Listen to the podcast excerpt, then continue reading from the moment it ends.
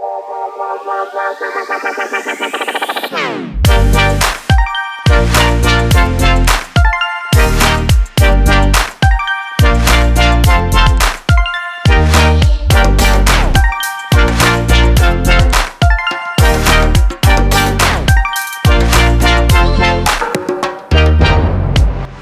this episode of Naked Men Talking, a podcast exploring naturism and the power of getting your clothes off. I'm Gareth Johnson. On today's episode, we're joined by Joel Someone. Joel is an award winning performer, but he's not just a pretty face and a big dick, he's the thinking man's porn star, fueling our fantasies on every level. Joel, welcome. Hi, how are you doing today? I'm good. I'm good. Now, let's get into the origin story of Joel Someone because I feel like I know bits about your story, but I want to sort What of do you piece it know? all together a bit. Oh, come on. I've known you a little while now. I, we've had the pleasure to meet, but that's one of the things I like too. Is I got to meet you in person when in London. Remember? I've met you twice in London, um, but the first time was years ago. You were in town with Marco Napoli, Mhm. and then last time during the pandemic, I think as well. Yes. Um. So sorry, I, I, pushed away. Origin story of Joel. Someone. I'm a. I, I know, right? I, I'm- I'm I'm really good at pivoting conversation. I'm I'm the type of person. I'm like, let's talk about you. no, I'm going to ask you the questions. Let's start with growing up. What was your relationship with your body like when you were growing up? Were you comfortable getting naked in front of people? No, not at all. But I loved locker rooms and I loved places where people did get naked because that's where I could see naked people. But personally, for myself, I was very uncomfortable. Um, I I don't know if people have noticed it because they've seen me naked. I have a birthmark on my penis, and that paired with a lot of weird childhood sexual trauma um, has made it to where there was always kind of like a hunger for sexuality and kind of sensuality, nudity, and just this desire for the erotic, but also a deep fear of it.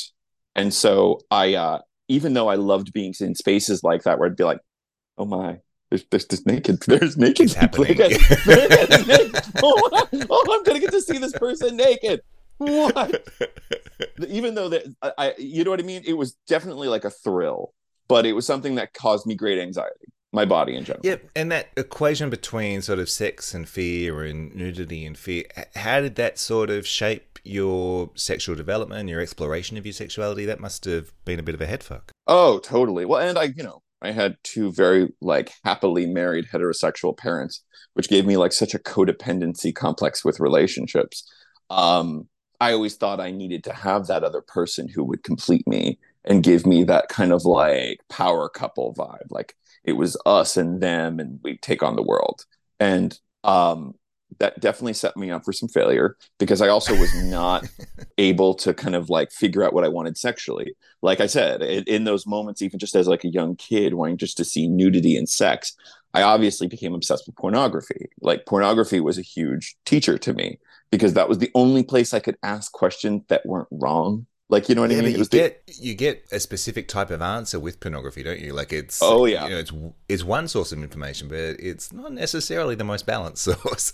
oh it's not at all and it's actually and when you're it's not great when you're really young because it uh it made me very self-conscious like it made me feel like watching people who look like that i was like i don't look like that i don't know anyone who looks like that what is like you know what i mean is that what that is to enjoy sex i have to be that Also, because when you think about the guys that you're watching in porn when you're growing up, and you'd have to say that there's been a, a bit more diversity in sort of the world of porn, you know, the way that OnlyFans has sort of democratized all that process.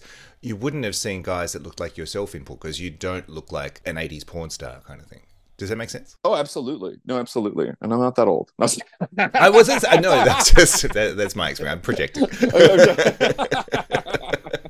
well, you know, and, and, I tease, I tease in the sense that I, I play a dad. I play, I play a man whose whose ages varies in the mindset of like thirty five to fifty. Like I, I kind, you know what I mean. I'm in kind of like an acting kind of period where you, you I have a, a a, an age that you don't really can't really put your finger on, but you want to project, which I, I doesn't bother me. I tease I tease when I say I'm not that old because I that's also something I would never say during sex. I'm like, I'll be whatever the fuck you want to. Can I remember- older. Can definitely play older. Oh, well, I, well, you know, there's a scene from that that show Big Mouth where one of the like the child characters, whenever he has sex, he's like, "Yeah, I'm a 40 year old man. I'm a 40 year old man with a job," and it's just That's what I feel like. I'm like, yeah, oh yeah, I'm a 40 year old man with a job. I love that show. That show was so twisted. So, uh, you know what? I wish I would have given anything to have that when I was growing up. Oh my goodness, such a good. I know, right? Just the way it talked about sex was like mind blowing. Like, yeah. matter of fact, playful. Yeah, but yeah, funny as well though. Anyway, I want to um, flip back to pivoting to. I want to go back to uh, you mentioned in an interview we did a while ago about how you got your start in the world of adult entertainment, and you said you were drawn to the work of Mormon Boys and Family Dick uh, because that's what your escorting clients were watching and that's what they were subscribing to. But I wanted to sort of get into how you sort of got your start in the world of escorting. Like, when did that sort of emerge? So that was actually before I became a porn actor. How I got into sex work, and it's weird. I almost call like sex work porn, just this type of career, almost a calling. Like when you kind of start to meet more and more people, whether it be male, female, any gender identity, you, you find it's a calling that that when they finally get here, whether they started at a younger place or whether they kind of managed to find their way here, you it kind of all roads lead to it. And so when I first my first time I had ever seen the possibility of sex work, I, I had never seen it in New Mexico. I grew up in New Mexico. And so the only idea of hookers I had was like comical TV pimps and hoes, and then girls who stood outside the truck stop holding big gulps and oversized shirts. Like, you know, that's the only idea of sex work I had ever seen in my life. And so one day, a studio was coming through um, New Mexico, and I won't say the name of the studio, but um, he, he was this person who would drive cross country and he would have sex with uh with uh performers. And he had like a little crew that he would send out to go fuck all the locals. And it was and it was kind of like I, he came to town I was oh my god. It's the big time. this is the, the, those guys are in a porno now meanwhile meanwhile now I know. But like it- at that time it seemed a lot bigger than it actually was especially in my little small town life and I remember he banged like two of the most beautiful guys in the entire world. And at the time, I wasn't as like put together and really had an appreciation of my body or looks or anything. But still, I reached out with every bit of like my courage. I was like, "Hey, um, I pieced together a bunch of photos of me. Am I good enough to do porno?" And he responded very shortly. He said, "You are over 28 years old and you do not have abs." And I remember Right. like okay, I really appreciate the Thank you constructive for the feedback. I, I and so my life is like an I Love Lucy episode. I don't take no very well. Like, you know what I mean? Ricky, you're gonna put me in the show. You're gonna. You're putting me in the show. Anyway, so I then found out all those boys were technically for sale as well. Like part of a getting to do the cross country thing is you kind of hoard them out like a madam as well. And I hired one of them, like thinking I Oh. was like, you know what, this is just the way. I'll go hire one of his guys. He'll meet me. He'll like me because when you meet me, you like me. You like me, How can you not? Exactly. Yeah. right? And sure enough, uh, that didn't work out either. Right. and I spent two hundred fifty dollars on probably the most bored sex worker I had. I had. I, well, it was the first one I had ever hired, but I could. Yeah. I left that experience being like, you got paid two hundred and fifty bucks to do that. That was literally all of my. Fu- that's all of my fun money for the month. That is literally all of my fun money for my pathetic job. I Uh-huh. could do this way better. and earn some money. Aaron is, and and not make someone feel like they're a piece of shit for wanting my attention like this. You know what I mean? Yeah, yeah, yeah, yeah, yeah. and so I uh I then put my I then signed up to Rentmen and started my own profile. And uh yeah, I was one of two profiles in in New Mexico, the whole state of New Mexico on Rent Men. And that's how it began. And I got really successful at it. And I was really blessed because you know what? I did do it better. I did it really good. And I was getting a lot of praise and approval, and it felt really good. It's so much so that I was able to move to New York with this, which was like the biggest dream like years of working retail and years of, of, of like school never got me remotely close to even remote, believing I could move to New York City. And sure enough, here I have a job that I am able to scrape together enough money to live like a human in New York City. And so I, I sold every item, every possession I had and got the fuck out of New Mexico. You mentioned that it was sort of you know felt like a, a calling or that it feels like a calling when you talk to, to sex workers and things like that.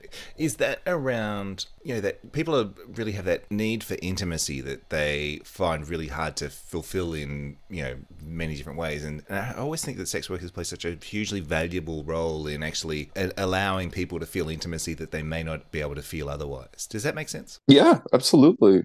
It, it's a it's a form of control like being able to be a sex worker and or hire a sex worker there's forms of control there. Like you know what i mean? I, I i i, the only way i could say there's something kind of like like like similar to it is like the first time i had sex with a woman i had no idea how i'd ever have sex with a woman. I had no idea how i was going to do it. I have no idea how how men fuck women. I don't know. Like you know what i mean? Like the whole process of making it happen no idea but the second, also you did off, this on camera as well. This like your first time was filmed with a woman, everyone to see. Yeah, yeah, that's what I'm saying. Yeah, yeah. And and I knew that would be the way to make it happen. Like I don't want to be this awkward, bumbling doofus. So I'm like, hey, woman, um, how how are we gonna make this work? Like, you know what I mean? I, I, I wanted to have sex with a woman. I wanted to have that experience. I also am a huge exhibitionist. So the idea of like, even if in my folly, even if I fuck this up, even if it's terrible, it'll be filmed. I'm okay with that. There'll still be content. there will be content. There'll, there'll be something. someone can masturbate to it. Someone, someone, and someone, you know, someone will. Industry, someone will. I'll start a whole new genre. I'll start a whole new genre: gay boys fucking girls, and how awkward it is, and it will awkward be. It counts. And how, and you know what? Quote me. Like I, am putting it into the ether. Seven Manifest years that. from now, seven years from now, that's gonna be a whole site. Gay boys fucking girls. It's gonna be huge in the South for some reason. Like, it, but that's you you know that's not the nature of porn. Like these fetishes come out of nowhere. They come out of people's creativity, trauma, and stupidity. Um, you touched briefly on uh, you know how you're constantly playing daddies in in the, the studio films that you're filming, and you know those role play fantasies really get to you know showcase your character work. Uh, what is it about the storytelling aspects of those role play sort of scenes that appeals to you? Well, I, you know, it's hard because I'm a very earnest person. I've had I've had to kind of get to this place of like honesty with myself because really what I do is something that if I talk to the 10 year old version of myself and said, This is the path you're going on, he'd be like, You're full of shit. Full of shit. You stand, you're in the locker, you're hiding in the locker room changing because you don't want see anyone, anyone to see the dime sized birthmark on your penis. Are you kidding? like, you know what I mean? So it, it's funny when I do these type of roles of playing a parent or a brother or just someone who has a placement of control or a placement of respect and loyalty. It's kind of psychodrama to me. It's kind of like recreating a parent that didn't make me feel guilty about my sexuality. It's kind of like uh, having someone I could be honest with about. Like it, I get to be that person. I get to embody that person that I wish existed in my life. Yeah. And as I'm looking at that person I'm performing this role for, I see the silly little cartoon twinkle in their eyes. I see I see I see myself. I see myself laying there. I see myself gasping and just prepared for whatever was about to happen and scared and excited. Excited beyond belief, exactly. Yeah, yeah. You know yeah. what I mean? And so it's recreating those roles is a huge taboo. It's really weird for some people. I remember and uh you know, it's hard because I remember growing up we I grew up in the smoke of HIV and AIDS. And uh, you know what I mean? I didn't know anybody who died of it. I didn't know anyone who even had it. But at the same time, I knew to deeply be afraid of gay sex because that's what it represented. And so living in rural New Mexico, I actually kind of had a poz fetish for a while. Like, because watching Treasure Island media when you're really young and not having any explanation of it. So every time you ejaculated to this thing that you were creating a narrative of in your head, kind of drove the car harder and harder into into what's going on. And so I I would masturbate to this stuff and see people who are having unprotected sex, and I was anxious for them. Like I'd be watching them have bareback sex, and I'm like, oh my god, oh my god, they're they don't know each other. Da, da, da, da. Like I was yeah. more anxious for the performance, but then I would come to it. Like then I would ejaculate, and I'd get that feeling afterwards, that feeling like I wanted to shower. Like what did I just watch? and when can I watch it again? when can I? Well, that was after I gave myself a good shame shower. All right, after the shame shower, we'll get back to. It. But if you, when you're young enough and you're kind of gullible enough, you sometimes believe that you're a bad person from it. And I guess this is what the future now. I don't need people to know that I like this terrible thing. Da da da. Until you and, and with any luck, you get older and you meet people who are HIV positive, and you realize very quickly it's a very dumb fetish. It's a yeah. very kind of it's abusive fetishization of a person, and so I was thankfully able to go in and and have this fetish of mine ripped apart. But uh-huh. the real truth of this fetish was it. Here's what it connected to. It connected to a lot of things. It connected to my kind of like fatalization of relationships like i'm the t- i'm a romeo and juliet type i like the idea of us having something that bonds us that was also will kill us and so of course uh, having a poz fetish is like you know getting bitten by fucking count Jock, Ch- uh, chocula count jacula in the sense that here is that person who turned me oh like as yeah, and yeah. as i describe it it sounds all the more ridiculous which i'm happy to, uh, i'm able to make it ridiculous because it was but since I wasn't able to speak to this thing, it was just a dirty, terrible secret that was inside of me. Yeah. Yeah. Yeah. Same could be said about incest fetish. Same could be said about religious fetish. Same could be said yeah. about age play and, and regressive uh, sexual kind of things. Just explore that a bit more though, because you're right. This, you know, fetishes are kind of weird in their own way, but you're exploring those taboo fetishes because that's what people respond to, uh, and you know, there's obviously a huge market for those. But just why do you think that is? Just because it is a, a bit of a kinky taboo kind of fantasy that people are a bit embarrassed, but really get off on, kind of. You know, I. It's hard to say. I also remember the power of it like I remember how powerful like seeing my first family dick scene was. Like seeing yeah. Legrand bring Austin, like seeing Austin being brought to Legrand, the doctor, and be like, "Yep, his dad's bringing him to a doctor that's going to do stuff in front of him." Like uh-huh. the the whole scenarios in my mind were just running and just like I don't know why I need I wanted that, but it, it you know I think in these consensual spaces and with people that like are willing to kind of go to the, there i think it's fine i think it's safe it's safer than performing. No, I totally agree. Like I think it's a really safe space to explore. It's just, I just think it's interesting the popularity somehow. But anyways, that's probably not for now.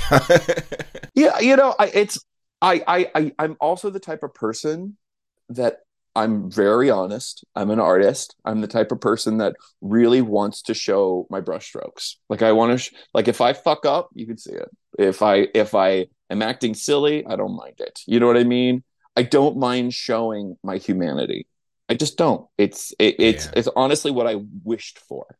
Like this is yeah. a, this whole career is a love letter to a younger version of myself. Do you find it a bit therapeutic then? Because you talked about how when you're playing those characters and you're effectively playing them to your younger self, is is that somehow I don't know? Is that helpful? Is is that does that sort of help you figure out that like because you in the way that you have almost. It, it feels like a therapeutic process to me. Yes, absolutely, absolutely. Because I think with anyone who ha- who kind of has repressive sexual behaviors you also get in like parts of your life case of the fuckets a case of the uh, i don't care about anything anymore. I'm gonna fucking fuck every dick and take every load and just you get to those places where you know what? I've been holding this down so much that I, it's crawling from my skin like I, I am like crawling out of my mind. And so I went from being this person who was very non-sexual, who'd only watch porn that made gave me great anxiety, to then all of a sudden fucking everything and anything I could get my hands on. Like you know what I mean? Like I, I it, it was a pendulum that swung so hard, and I've yeah. noticed that about my life is that there are lots of kind of like times in my life where I go from being one thing to wanting to be something completely different, and yeah. my sexuality has kind of been part of that. So I just remember before I became a sex worker, I was really like, um, and I don't mean to constantly reference television, but I'm sure you've seen Fleabag, right? Oh yeah, obviously, yeah. When she talks about how she know she knows she has this expiration date on her head, where she's just like getting out there and fucking everything. And I remember I had lost a lot of weight from like a serious sciatic injury in my right leg that like, fucked up my life for a year. Like my a year of my life was this kind of like awful time of just being in pain and anxiety. That when I got out of it, I was skinny and then all of a sudden I had all this life I could leave. Like I no longer had pain and I was being seen a different way because my body had morphed into something else. And people suddenly really liked what I morphed into. Like I, I was suddenly like being seen as a sexual creature and I didn't know how to manage it. I fucked everything and everyone and everything. Like every blank profile in New Mexico, like every blank Grindr profile. I didn't care which one it was. I went everywhere, and you know, at the, it, it, it came right back to that place where I was when I would masturbate. I'd all of a sudden afterwards be like, I fucked a meth head. Ugh. The shame shower, yeah. Uh, it was interesting. It was interesting walking into their weird house and getting like to see this existence of this person. Um, but I'm at the dirty place now. I, I did a bunch of things I did I didn't want to do because I'm overly polite as well, and I want to wash this feeling off and, and get something to eat. right. you talked about how you're playing daddy characters. I was wondering, uh, have you fully embraced the daddy persona, the daddy identity, or is that just a character that you put on for the cameras? I guess so. I, I guess so. Like you know what I mean. Like it's it's hard because like I, I love I'm versatile, and when I top, I definitely like there's a certain form of control I take in my videos and in my my performance as a top. But when I bottom, I go right back to like making faces like young boy, like oh, oh, you make good sounds as well. yeah, exactly. like I, I, think of I remember Armand Rizzo would make the like and I remember love people always bitch and moan about my noises too, but I'm like I you know what. I mean? Great. I love I, that's why I make them. But it, it but it, you know what I mean? So it's it when you say take on the daddy role, I think of someone like an like a Adam Russo or like a Will Tantra. I think of someone who's just this sexy silver haired creature who's just like full on dad, like yeah. um, like full on TV dad. And I'm getting yeah. there. I have the silver sides. Um, you know, I, I I think I'd probably do better if I just did. Like if I I some it's hard for me to say. I, I guess maybe I, I don't I don't really know. I uh yeah I I'm trying to just be like the most earnest version of myself. I feel like if I did put on the dad role, it would be kind of a little bit thick for me. Like it'd be like becoming like Bob Saget in, uh, in Full House kind of thing. Like, hey, like you know, I I I I'm not about putting on too heavy of a persona because no. once you do, you have to live on it, and just you'll hear people's voices in in porn, and you're just like, that's not your voice. What's this? Like, I remember uh, when I first started, I would do gangbangs a lot. And gangbangs are the funniest thing in the world. They're they're hilarious.